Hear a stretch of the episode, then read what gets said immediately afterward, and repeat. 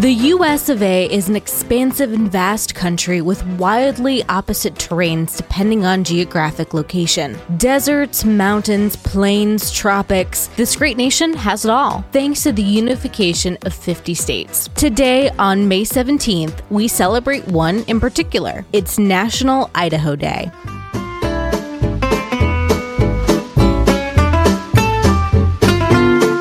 Welcome to Taco Cast Podcast. Every day's a holiday. No, really, it is. Did you know that literally every day is a holiday? I don't know about you, but I love having a reason to celebrate every day. Whether it's your favorite foods day or something else totally random, happy holiday to you. Idaho joined the United States as the 43rd state in the Union on July 3, 1890. Prior to joining the Union, it was recognized as a territory in 1863, and before that was considered to be part of the Oregon country. Known as the Gem State, Idaho is known for its potatoes, yes, but also its forests and tourism. Its state slogan is Great Potatoes, Tasty Destinations. The word Idaho is a Shoshone Native American exclamation. When translated to English, it's thought to mean behind the sun coming down the mountains. With the Rockies passing through the state, along with the Snake River and deep gorges, some popular spots for Idahoans and tourists alike include Hell's Canyon and Craters of the Moon National Monument and Preserve. Hagerman's fossil beds, which is a vast lava field that was formed from prehistoric volcanic activity,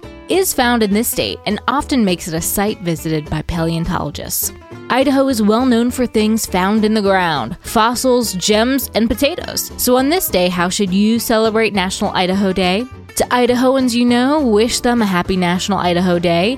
And another amazing option to celebrate eat a meal full of all things potatoes. Latkes, mashed, baked, roasted, fried. I think you know what to do. Happy holiday, everyone, and I'll see you tomorrow.